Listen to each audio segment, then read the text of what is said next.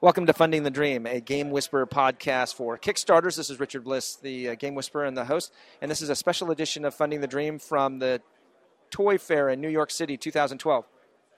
I'm here with Travis Worthington from Indie Boards and Cards, who's here at the show. Many of you know that. Uh, oh, first of all, Travis, thanks for being on the show. Thanks, thanks for having me.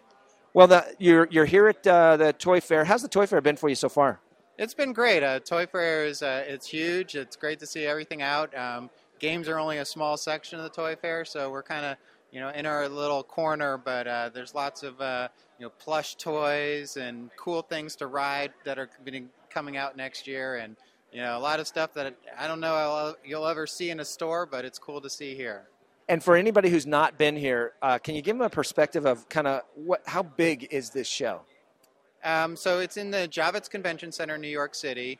Um, I would say that you know we're in three uh, convention halls, and each convention hall is you know probably the size of like a football stadium. So uh, you know there's just a lot of vendors here, probably a couple hundred at least, uh, and each of them has hundreds and hundreds of products. So filled with everything you would ever see in any toy store around the world.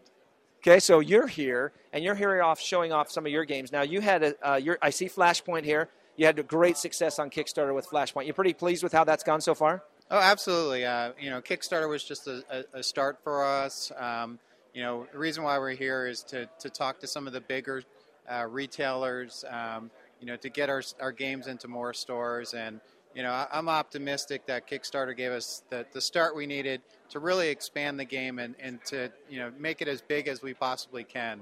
Um, that's really you know my goal as a publisher: work with the designers, develop games that everyone wants to play, and and uh, once we've developed that game, to really make sure that you know those people that would like the game or have the chance to buy it. Well, it's one of my personal favorites. We played a lot at my house. Uh, so I'm looking at your uh, display, and you've got uh, it's not new, but it's kind of new, and I like it. Uh, so tell us about the Resistance. Uh, you've got a new look here. Yeah, so for the Resistance, uh, you know, we, have done extremely well. Uh, the game has been adopted, and we've sold a lot of copies of the Resistance. And you know, one of the things I think is holding us back a little bit is just the shelf presence. Um, so sometime later this year, we're looking at doing a bigger box version of the Resistance, and the you know the primary driver of that is to get it on store shelves. Um, particularly as you look at the, the bigger type stores like uh, Barnes and Nobles, um, who we met with yesterday, you know, the, the, smaller box just doesn't have that retail shelf presence. So, um, you know, we're looking at making the box bigger, but at the same time, not just filling it with a bunch of air and, and the same components. Um, we may be looking at, you know, how we can improve some of the components and make the game more usable um, as well at the same time. So, you know, sometime later this year to be determined, uh, you know, in, in part driven by the retail demand to get the bigger box out there. Well, I think that'll be a really welcome. Uh, I know that my copy is is a nice fit, but uh, those cards are a tight fit in that box. It'll be nice to see that bigger box with a little bit more room. Uh, anything that you see coming down the horizon? We've only got a few minutes here that we're talking to you. That you see that maybe you want to share with people that some uh, some ideas. Yeah, so um, you know we're looking at expanding the resistance universe. Um, so I, I, think there's a number of things that we'll come out with uh, in this year, perhaps next year. Um, you know, we've got a writer right now working on a resistance graphic novel, um, and we'll probably do that through Kickstarter, uh, just because that that's an industry that we're not as familiar with, and you know, want to get the money to make sure we can launch that graphic novel, and and uh, we're looking at um, a, a, different version of resistance, some new rules, and uh, some new components, uh, different artwork, different theme to really uh, you know expand the resistance universe and, the gameplay um, we're looking at a few other things with Resistance. Um, Flashpoint, of course, we're working on another expansion. Um, we have an expansion out there that's not released to distribution. That one will be released to distribution later this year, and uh, we're looking at adding um, you know more gameplay options for Flashpoint as well. No, oh, sorry, that uh, is that the urban urban structures one? Right. So urban structures will uh, uh release to wider distribution. Um, probably, I'm thinking May timeframe. Um, but then for Essen, we'll have another uh, another expansion map or board and uh, and uh, cards as well. Um, some more gameplay options uh, that we'll release. And and potentially we're you know another an extension uh, on the Flashpoint brand as well. So we'll see if that happens this year or next year when it, whenever it's ready to be released. Well, again, another one of my personal favorites, both uh, the Resistance and Flashpoint, and it was at Essence that I was able to to pick up uh, my uh, Urban Structures uh, copy, which I feel very lucky to have done. Yeah, yeah. I mean, we've gotten a lot of demand and uh, you know, I want to make sure that the value is out there for the Kickstarter supporters and those that bought it at Essen. You know, they're getting their value. They're they're the ones that have it right now, and uh, you know, at some point later, we'll make sure everyone else who wants to get a copy can get a copy. Well, Travis, thank you for taking a, just a few minutes here. I know it's a busy show for you, and uh, you've got a lot of people here kind of looking at your products. Thanks for taking the time and being on the show. Great. Thanks for having me. Appreciate it. Not a problem. You've been listening to Funding the Dream. Welcome to Funding the Dream, a special edition here at Toy Fair 2012. I'm now visiting with Dave Omer. That's Homer without an H, right? Dave Omer from Stratus Games out of Tucson, Arizona. Dave, uh, thanks for being on the show. My pleasure. Uh, and just for my listeners, Dave's a little nervous. This is his first podcast, so we're going to go easy on him. Dave, uh, Stratus, is ga- Stratus Games is here at the Toy Fair. Tell us a little bit, you know, why the Toy Fair? No, that's a great question. Um, we've really been looking to hit the casual gaming market, which is somewhere between the hobby market and the normal uh, risk and monopoly kind of board game market. And we felt that coming here to the toy fair would allow us to hit more of the big box uh, places and sell a few more of our games that direction than we would just through the pure hobby market. So, you know, both that and also just exposure, getting our name out here and perpetuating our brand. Okay, so you're here showing off. I see at the booth you're here showing off Goldmine, which I have, and Dice Safari, which I have ordered through Kickstarter. I actually got the Goldmine because talking to Chris, because Chris has been on the show from Stratus Games, I suggested you guys have a bundle package so that I could get it before Christmas if I pledged at a certain level. I think I pledged at the $170 level, and I got all the games, and they all got there by Christmas, and we had a great Christmas. So that makes me very happy. I'm glad they got to you. Okay, so we so we enjoyed that. Uh, you guys are Kickstarter worked out well for you because that was Dice Safari. That came through Kickstarter. So tell me a little bit, just a little bit about that. Um, so it was our first time using Kickstarter, and we were kind of trying to figure out ourselves. Uh, really wanted to see if the crowdsourcing could work uh, for that, and we're very grateful that it did. You know, it kind of uh, had its ebbs and its flows. Uh, had a moment where it was going slower. We weren't sure if it was going to make it, but thanks to some larger donations that uh, were partially solicited and partially uh, not, we made it very glad for that. And that's quite all right because that Kickstarter really is it's a, it's a testing opportunity. So you guys going to continue because it was kind of a it was a close thing. Are you going to continue to bring out some more games on Kickstarter? Absolutely. We've learned a lot from that one. Although uh, Chris has learned a lot, I'm still learning some of that myself. Uh, we're going to be using Kickstarter again here in the very close future with Off Your Rocker. Uh, that's a fun party game. And uh, we've already been kind of crowdsourcing a lot of the rules for that through our Stratosphere Rewards Club. Uh, we're very excited for it. And right now, we're just kind of trying to figure out what our target amount should be and what some of the offerings should be uh, as far as reward levels go. Perfect. Well, I think everybody's going to be interested in seeing that come out. Uh, I appreciate you taking the time. It's nice to see you guys here and see the success that Stratus Games is having. My daughter loves the gold mine, and uh, we enjoy playing that one all the time. Dave, thank you for being on the show. Thank you very much. You've been listening to Funding the Dream, a Game Whisperer podcast for Kickstarters here at the New York Toy Show.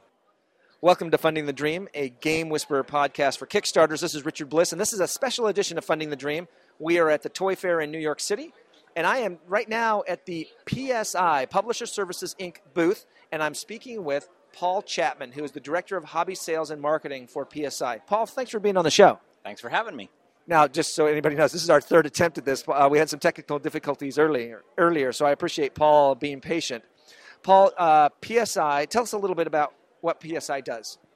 PSI is a sales, marketing, and fulfillment house, uh, which basically means uh, creative folks who make games don't like to pack boxes and throw them around. Uh, they like to focus on making games. So the ideal situation is once they get the game done, it comes to us and we take it from there. We make sure that it gets to the distributors who get it to all of our favorite hobby retail stores. Okay, so uh, let's just bring this home to our listening audience. Uh, most of them are doing a Kickstarter, backing a Kickstarter, thinking of doing Kickstarter. So, how do you play into the Kickstarter space?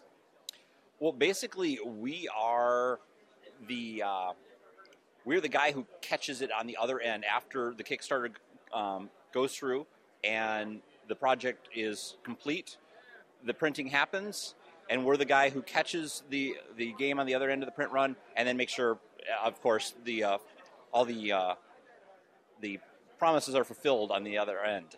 Give me that's all right. Give me an example. Uh, for instance, uh, when Flashpoint uh, did its uh, drive, all the games that had to be shipped out, well, someone has to do the shipping for them, and it, so it came to us. We get a list of names and goes from our warehouse to the individuals. Okay, so you do other titles or other companies, I guess, in addition to, the, to Flashpoint and some of the Kickstarter campaigns. What other companies really rely on PSI? Uh, well, let's see. Uh, Steve Jackson Games, uh, Catalyst Games Labs, uh, Stronghold Games, um, see Cubicle 7, Eden Studios, uh, a whole mess of companies use our services. Okay, and so here at the Toy Fair, what is the. Uh, so, oh, well, okay, we're here at the Toy Fair. Kind of what is your desire or outcome for being here at the Toy Fair? What is it you're looking to accomplish? Uh, we are uh, here to talk with uh, the buyers from a, a ton of places. Uh, Alliance and ACD are obviously in the hobby space, but uh, Barnes and Noble and Target and Walmart and Books a Million, uh, Gander Mountain all come to Toy Fair looking for stuff as well. And so we meet with those buyers, and that's that's what we're looking for. That's what we're going to count as successful. Is if we get to FaceTime with all those buyers and promote the games that fit into their space. So if I have a Kickstarter campaign and I'm successful with that Kickstarter campaign, and I bring it to market, and I want to see it in Barnes and Noble, like uh, some of the other games that I'm seeing there, Munchkins there. Uh, so are you saying that I could I could bring my game project to you, and you guys could help me get it into Barnes and Noble? Yeah, absolutely. Uh, like I said, uh, the sales fulfillment or the sales bit of our sales and fulfillment house. Uh, that's where we take a game and try and match it with uh, whatever vendor is most appropriate for. If it's a if it's a good mass market style game, then we take it to the Barnes and Noble uh, buyer, present it to her, and uh, and it gets in sometimes. Sometimes. So, what are some hints about what's a good mass market game that uh, so that because people are sitting out there going, "Oh, I'm going to be rich if it gets into Barnes and Noble," but they have to have the right target product for Barnes and Noble. So, can you do you have some ideas of what they're kind of looking for? So, a Kickstarter project might be able to be tailored to make sure that increases their chances of getting in there? Sure. Um, packaging is very important. Uh, having a, a, box that can stack and be stacked upon, um, something that has. Good... I'm sorry. Give me an example of that.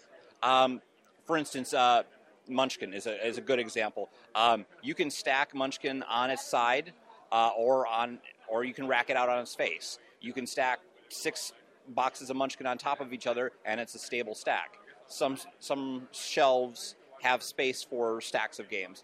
Um, if you package something in, say, a tube, it's not going to stack very well. Got it. Okay, so packaging is one. What else would a, a Barnes and Noble type Target game uh, mass market look at? Um, right now, the trends we're seeing in uh, in mass market sort of thing are uh, fast games, uh, games that play in half an hour family games are always a, a good idea. Um, they like dice games um, and uh, color, lots of color. And I've heard that. I've heard that the packaging and the color, and then also the dice games, because I think uh, from reading the article that they did uh, recently uh, on Geek TV, was that they are looking for they group it by mechanics. So dice game, they have a whole section dedicated to dice game. Yep. Dice games are one category for them, and strategy games is another category. They've actually, Barnes & Noble in particular, has been very aggressive about getting into the hobby game space, uh, taking on things like Settlers of Catan um, and Munchkin and uh, another a number of other games that escape my mind at the moment.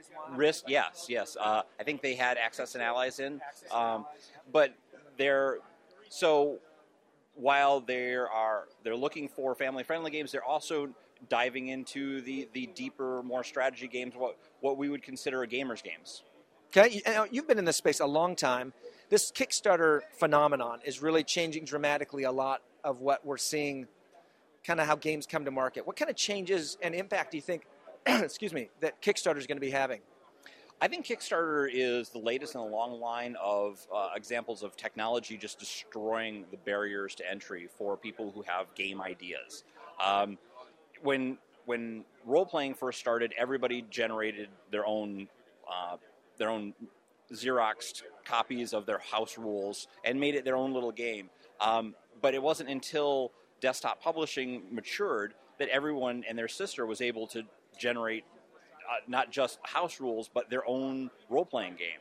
Now we're seeing the same thing in, in board games where you can create digitally a very good looking game.